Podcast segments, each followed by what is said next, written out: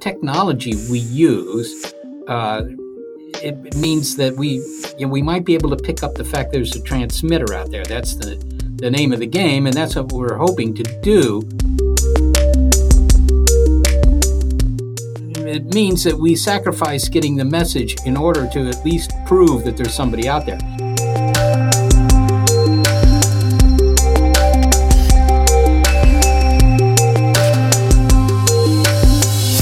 You're listening to Widdershins podcast, where we take the ultimate sci fi themes found in books and movies and discuss them with the world's leading scientists, engineers, and experts.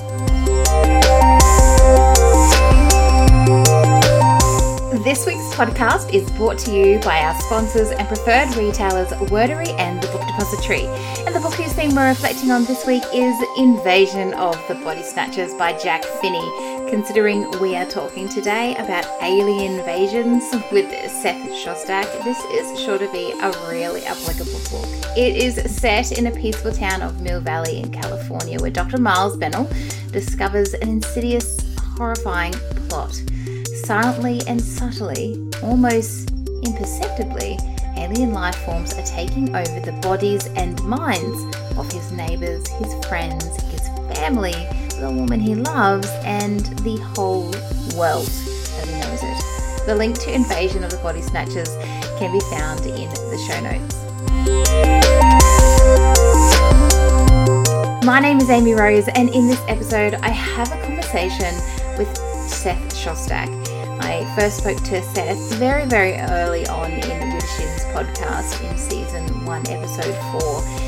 Seth is involved with the research for intelligent extraterrestrial life at the SETI Institute in California, trying to find evidence that there's someone out there other than ourselves on other planets in other solar systems. He is also committed to getting the public, especially young people, excited about astrobiology and science in general. He hosts the radio show dash podcast, The Big Picture Science. Thanks so much, Seth, for coming back on Widdershins podcast. It's been a long time since we had a conversation in season one, episode four on aliens and technology. Today, we're going to have a conversation about alien invasions, and I thought you were the best guy to speak to because well, I heard your TED talk pretty much guaranteeing that we're going to see aliens in the next, I don't know, decade or two decades. So the question is what fraction of these planets are actually suitable for life? We don't know the answer to that either, but we will learn that answer this year thanks to NASA's Kepler Space Telescope. And in fact, the smart money, which is to say the people who work on this project, the smart money is suggesting that the fraction of planets that might be suitable for life is maybe mm, one in a thousand, one in a hundred, something like that. Well, even taking the, the pessimistic estimate that it's, it's one in a thousand, that means that there are at least a billion cousins of the Earth just in our own galaxy. Okay. Now, I've given you a lot of numbers here, but they're mostly big numbers. Okay. So, you know, keep that in mind. There's plenty of real estate, plenty of real estate in the universe. And if we're the only bit of real estate in which there's some interesting occupants, that makes you a miracle. And I know you like to think you're a miracle, but if you do science, you learn rather quickly that every time you think you're a miracle, you're wrong. So, probably not the case.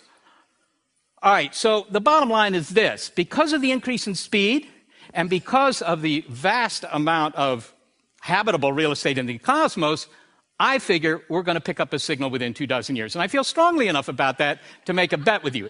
Either we're going to find ET in the next two dozen years, or I'll buy you a cup of coffee. So I was fascinated by what you had to say, and obviously I reached out to you to interview you on this topic. But Seth, I really want to talk about how you got to this point because it's not every day that someone goes from being a normal person, no offense, to basically hunting down signals from aliens. So it's an honor to have you here, but can you tell me a little bit about your story and how you became I think the director of the SETI Institute, but I'm I'm not quite sure. Please fill me in. I've been following you for a while and I've got mixed bios from uh, from online sources. So so please fill me in. Well, actually not any No, it's it's not quite my title. I am senior astronomer, which I think uh, probably is more a reference to my age than to anything else.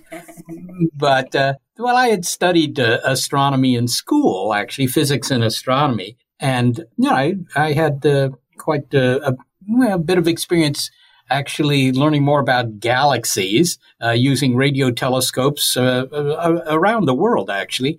But in 19 when was it? About 1990 i had moved back to the united states. I was living abroad. I was living in europe at the time working at a university there. I moved back to the united states. Some people found out that i was here they called me up uh, one night and said hey look uh, you know the seti institute is here in town turned out to be the same town i was living in that was total coincidence they said you want a job here and uh, they asked at the right time. So I did take a job here, and uh, so that's that's quite a bit of time ago, getting close to 30 years now. But I've been here ever since. And again, you know, probably because my background was in astronomy. Can you tell me what really excited you originally about life outside of planet Earth? For me, it's because life on Earth isn't as exciting as what could possibly be out there. But what got you excited originally? Well, I mean, uh, most people around here, if you say aliens, well, I mean, it, it can be ambiguous. It's just, you know, the Latin word for somebody from someplace else, so, you know, an outsider. But when you talk about space aliens, everybody's interested in them. I mean, you just go into a, a, classroom of, of kids that are, you know, eight years old or whatever and say, you know, how many of you would like to meet an alien or something like that? they're all interested in aliens, and I think that they're hardwired to be interested in aliens. They're all interested in dinosaurs too, because you know your brain is wired up to uh, pay attention to th- anything with big teeth, and dinosaurs have big teeth. So uh, you know, and I think the same is true of aliens. Your your brain is wired up to make you pay attention to any strange creatures out there that might be competitive with you or might harm you or might marry you or whatever. So uh, I think everybody's interested in aliens.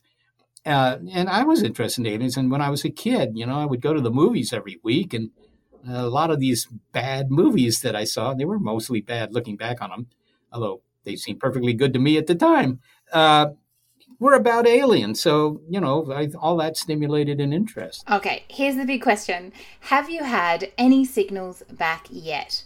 Or are you able to confirm that you've maybe heard something a little bit suspicious from possibly an outside planet or solar system?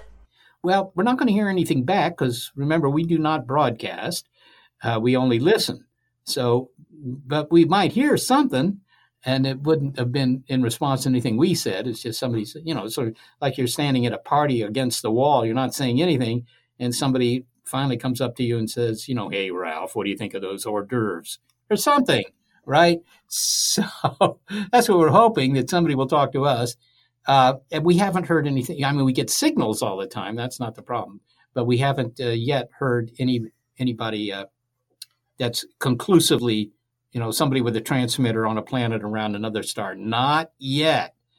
But, you know, you could have asked Captain Cook, hey, found anything interesting lately? And you know, it had only been two weeks underway and he wouldn't have found anything interesting. But after a while, he does. Okay, here's the juicy one. Another juicy one. What do you mean you hear signals? I feel like we just brushed over that one a little bit too fast. So, can you please elaborate? Well, the technology we use, uh, it means that we you know, we might be able to pick up the fact there's a transmitter out there. That's the the name of the game, and that's what we're hoping to do.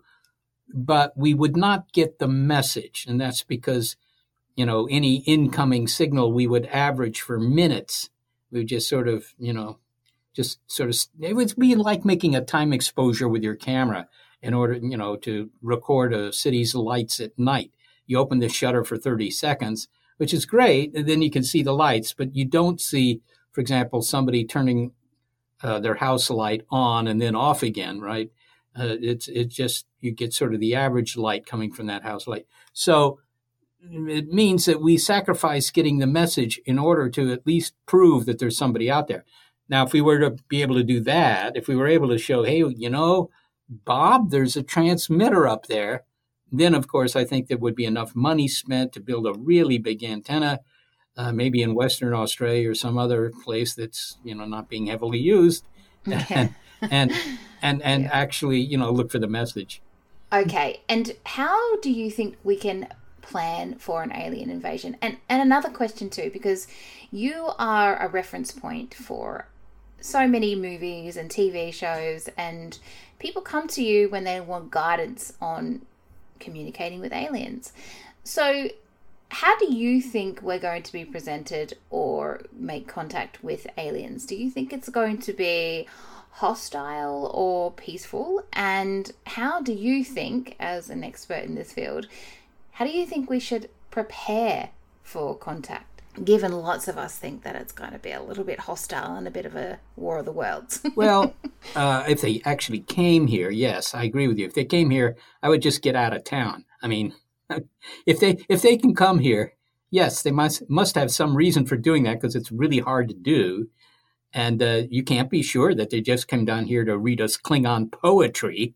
Uh, they, you know, they they might have other things in mind, and whatever it is, you know, you're not going to be able to stop them. I mean, in the movies, you can always stop them, but in reality, it would be like I don't know the Maori trying to you know stop the uh, the, the, British, uh, stop the Europeans uh, landing in New Zealand. They're not going to be able to do it. So it's kind of the same thing uh, if they actually came here. But I, I don't expect them to come here. But you know, you can't rule it out. It doesn't violate physics or anything. I mean, it might be a very difficult trip. So if the aliens actually came here, you know, Mm, what I would do is get a lot of frozen pizza and head for the nearest mountain range and get out of town. Oh, see, this reminds me of the whole you can run but you can't hide. I mean, they've got some pretty impressive technology to get here. So I don't know, running to the hills, I don't feel so safe. well, yeah, you might not be able to escape, but it's certainly worth a try. I, I heard one guy at a conference say, look, the only strategy that has any hope of success against an alien uh, invasion is to negotiate, right? I'm not sure how you do that since, of course, they won't speak perfect English or anything, but you know, maybe, maybe make a deal with them. I, I, I don't know. I mean, I, I find it a little difficult to think that they would come all the way here just to wipe us out. I mean, that might be fun and all, but um, you know, it does. It, is it worth the cost? I mean, it's very expensive, and you know, look, Zork, you want to go down to that little blue planet and wipe everybody out. Uh, uh, you know, we got better uses for that money. I mean, we could uh, you know, make a couple of more reality television programs or something. I mean, there must be something else that they could do with that money than just coming here to wipe us out. But again, you, you have no idea what would motivate them to come to Earth. Yeah, so I was thinking that if they're going to come to Earth and they're going to have some pretty impressive technology, maybe faster than light, which you're probably going to disagree with. Many scientists do who come on Widdershins podcast, but I've had a few who say that it's possible. Um, anyway, they're going to have some pretty impressive technology. Likely some weapons, maybe even lasers that they would use against us. Well, could be. I mean, I, I, I don't know. To begin with, faster than light technology violates relativity, and that's you know so it's it's it's quite possible. I would say even likely that nobody will have that. It's just not compatible with physics. But you know, the idea they're going to come down here and zap us all with a high powered laser well, I mean that would ruin your whole day. I admit it, but but it's again, you know, when when people first went to I don't know the uh, the, the, the Canadian Arctic, right? And there, there are people living there, all right, but they didn't go in there and just shoot them all. I mean, it, there wasn't much point in that. They, they asked them, "Where can we find something to eat?" That was better for them. So I don't know. It, uh, again, how often do you go to a town you've never been to and you know just try and kill everybody there because it's the first time you've ever been there i mean maybe you do it a lot but probably you don't. Yeah we don't have a very good track record. I just can imagine a little bit of an independence day scene where we're where we've got our military and shooting them down from space not asking any questions and just going at it just so human like we just don't have a good track record. Uh, I, I, I, point out to you uh, Captain Jim Cook, uh, who's a fairly well known person in Australia, particularly on the uh, east coast of Australia. And he was under orders from the Admiralty to go map all the islands in the Pacific. So he, he was there to just go explore and find new places that uh, no Europeans had ever been at before. And he was also instructed, but he didn't really need to be because this was his mindset anyhow, you know, not to hurt anybody. He didn't hurt them. He just wrote them up. He said, okay, they got this kind of religion and they got, and they eat these kinds of foods and whatever, whatever their culture was. But mainly he was there to map all the, the islands. Um, and he did that. I mean, he didn't really, I mean, yeah, over the course of his various voyages, some, some natives did get killed, but it was mostly, you know, it was motivated by actions by the natives themselves. So that could have been avoided. But in, in general, he wasn't there to wipe them out. You tend to forget that that's how it mostly happened. Of course, it's much more interesting to read about those cases where they did wipe everybody out, but that that very seldom occurred. Hmm. Well, this is one from the conspiracy theorists. Do you think, considering the aliens might be watching us from space and watching humans fight each other, that they are already on planet Earth and they're just being a little bit covert about it and secretive as to not get caught because they know that humans are a little bit aggressive and we try and kill anything that we don't really understand or we get a little bit. Well, psycho. if they are, they're being very secretive about it. In fact, they're being so secretive about it, it's the same as them not being here at all, right?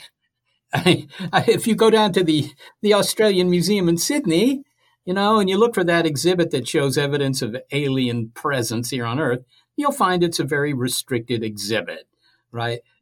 And and the reason for that is I don't think there's any good evidence that we're being visited. I mean, that would be wonderful, but I, I don't think it happens. When when you know aircraft take off from the San Francisco airport here, very seldom do I notice that the pilots are worried that there might be alien saucers in their airspace and they should watch out for them. Uh, the, if the aliens are here, they don't do anything. They don't kill anybody. They don't help anybody.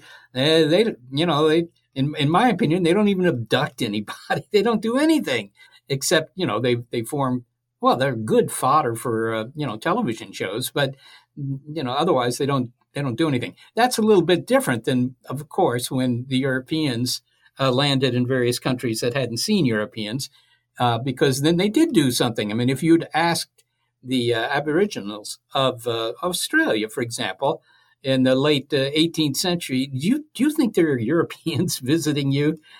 They would have no doubt about it. I mean, they would just say, "Yeah, they're right down the street there, and you know, they're causing trouble here, and they're building something down there, and whatever." It was very obvious very obvious. So I, I actually don't think the aliens here, because I think if they were, it would also be very obvious. But uh, you know, there are a lot of people that disagree with me. Mm, yes, there are. We've got the Area 51 saga with the invasion of Area 51. Do you, do you know much about the whole Area 51 stuff? Oh, actually, I'm, I'm, it's pretty safe to assume that you do. Yes, yes, yes. Uh, I, in fact, uh, just wrote a little article about this, which I suppose will be I think it's on the NBC website. I don't mean to make an advertisement, but I think it'll be up there within a day or two. Anyhow, yes, uh, somebody on Facebook had urged people to storm Area 51. of course, he meant it. He meant it as a joke, which it kind of is, but you know, more than a million people have said, "Yeah, yeah, we're going to do that." So, I mean, Area 51 is in the uh, it's in southern Nevada. It's north of Las Vegas, and it's a military test site. So they have you know uh, secret planes and things like that that they don't want you to photograph and so forth. So the whole place is surrounded by you know f- fences and stuff like that, and you're not supposed to go in there. And if you do, you know they're, they're probably going to stop you. but but you know more than a million people say they want to go in there because they think there are aliens freeze dried and stacked up inside of Area 51. Well, you know, I, I actually know people who've worked at Area 51, and I've asked them, hey, any aliens there? They say, well, no, a lot of kind of interesting airplanes, but, you know, but, but no aliens. But of course, the public would prefer to believe that there really are aliens there. And uh, I, I don't think they're actually going to storm uh, Area 51 because it's going to be, you know, it's going to be uncomfortable. It's hot. There's no good, there are no good restaurants. There's no bad restaurants near Area 51 except on the base, and they're not going to get to those. So, uh, and I, I, think it's good fun, but it's like those who predict the end of the world. You know, I don't think it's actually going to happen. Mm, so you don't think that there's actually an Area 51 conspiracy going on? There's no aliens hanging out no. there? nope. nope. Oh, okay. okay. I, am sorry to disappoint you, Amy Rose. I, I know it would be much more interesting to think they're there, but you know, they could be They could be they could be hunkered down in Penrith too, but I but I doubt it. well, look, at least we still have SETI, right? So, how about we talk about how far away you think making contact with aliens actually is? Because you said 10 right. years or 20 I years? still say that, 20 years, yes. Even though I said that maybe eight years ago. I don't remember. Yeah, maybe it'll always be 20 years. Uh, but no, I, the reason I said 20 years and why I still think it's possible, I bet everybody a flat white that that'll happen. And the reason is that, uh, you know, the equipment for SETI keeps getting better. This is just because of the improvements in computers. Uh, I'm, I'm speaking to you from the Silicon Valley. And so, you know, it's it's well known here in the Silicon Valley and everywhere else too, for that matter, that computers keep getting faster and faster uh, at the same price point, and that's been going on for more than 30 years. That'll keep going for another, well, who knows how long. So that speeds up our search. And uh, my 20 years was based on the fact that within 20 years, after when I made that bet, we'll be able to look at a million star systems. And I just think that if you look at a million star systems, you might pick up a signal from one of them. So uh, that's why I bet everybody that flat white. I may have to buy a lot of coffee uh, within 20 years, but on the other hand, maybe I won't. Well, that brings me to one of my last questions, which is what technology do you think is going to exist in about 20 years or 50 years? Or a technology that a lot of us find really difficult to imagine given that things are moving so fast. We don't even know what is around the corner.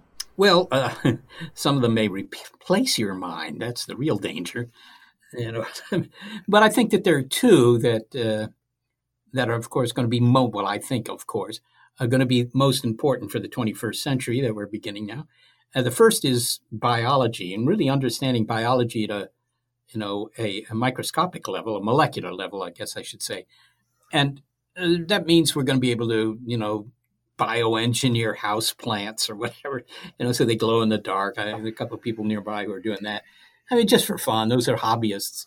But more than that, you'll be able to cure a lot of diseases. We're going to see a, an acceleration in the ability to attack a lot of disease at a molecular level, which will be a great thing, of course. The, the other thing that'll come out of that sort of work, of course, is uh, manipulating DNA. We can already do that and it's more about the ethics now than the technology. So you're going to have designer babies, and you know you might say, oh, "I don't want a designer baby. That doesn't sound good to me." But then again, if you're pregnant and you know your doctor says, "Look, uh, fifty dollars more, and your kid can have uh, twice the IQ or something," or you know, bedroom blue eyeballs or something. I mean, whatever. Uh, oh, gross! makes me feel sick. Oh, you don't like you, you, don't like eyes? Okay, well, all right, whatever. Eh, I, I can understand, but in any case, so you know that's going to knock your socks off. I mean, the the idea of designer babies, and you know, clearly, if you're a wealthy uh, mother, then maybe you get a better baby than the people that don't have as much money. So there's going to be all sorts of conversation about that. But that's that's pretty predictable. I think that that's going to be something you're going to see.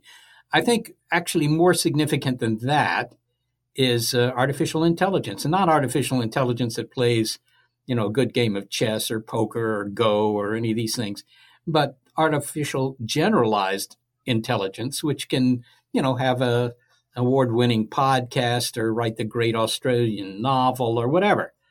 Uh, something that can do anything cognitively that humans can do. And, you know, we're not there yet.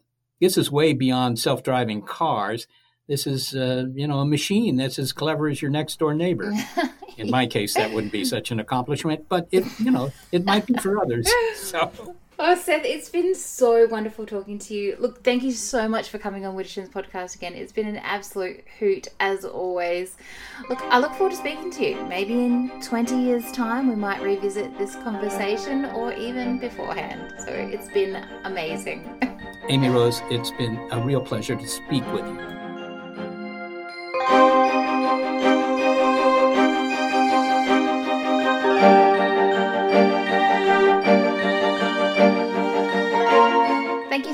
Listening to this week's episode with Seth Shostak. Until next time, please subscribe on whatever platform you're listening on.